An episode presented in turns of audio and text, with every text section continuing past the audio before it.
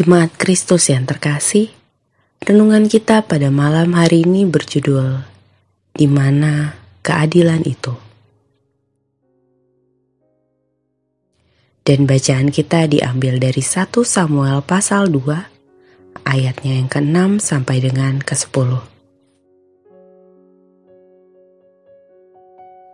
Beginilah firman Tuhan. Tuhan mematikan dan menghidupkan. Ia menurunkan ke dalam dunia orang mati dan mengangkat dari sana.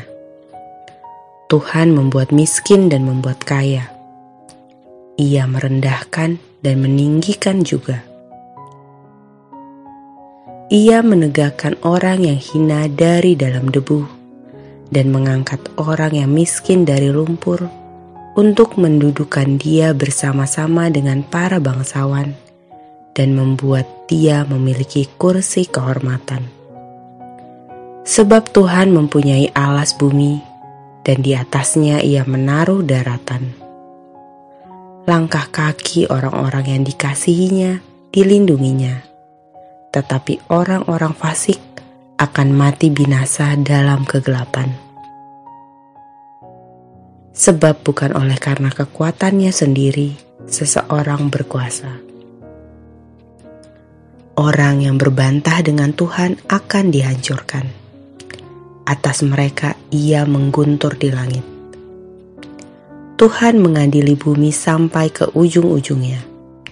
Ia memberi kekuatan kepada raja yang diangkatnya dan meninggikan tanduk kekuatan orang yang diurapinya. Beberapa waktu belakangan ini, mungkin kita sudah semakin gerah dengan tindakan-tindakan dari beberapa orang yang melecehkan keadilan di negeri kita.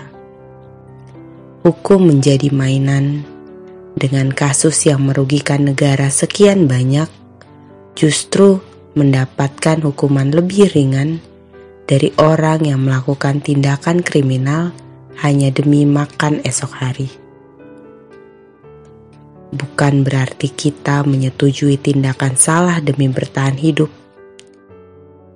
Namun, bila kita mau jujur melihat kasus-kasus seperti itu, terjadi juga karena ada andilnya negara yang banyak dikorupsi oleh orang-orang yang berkuasa dan serakah. Kita melihat banyak hak orang terpinggirkan justru dinikmati orang yang memiliki fasilitas dan kekuasaan. Bagaimana perasaan kita dengan situasi ini? Apakah kita tidak merasakan apa pun? Ataukah kita menilai itu adalah hal yang wajar sehingga tak perlu dipikirkan berlebihan? Ataukah kita juga mengalami kegelisahan dan gejolak karena ketidakadilan terus ada di sekitar kita? Memang benar bahwa kita tidak akan memiliki kekuatan untuk merubah itu sendirian. Justru mungkin kita akan dilindas kalau kita bersuara untuk orang-orang yang terpinggirkan ini. Namun bukan berarti kita tak memiliki harapan dan hanya bisa menerima. Bacaan kita saat ini menunjukkan bahwa hanya Tuhan yang mampu mengubah itu semua dan menghukum setiap orang yang bersalah. Lalu, apa tugas kita?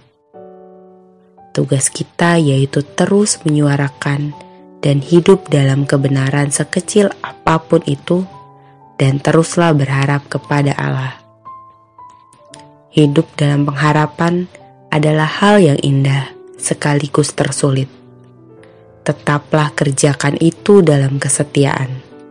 Tuhan akan memampukan. Demikianlah renungan malam ini. Semoga damai sejahtera dari Tuhan Yesus Kristus tetap memenuhi hati dan pikiran kita Amin.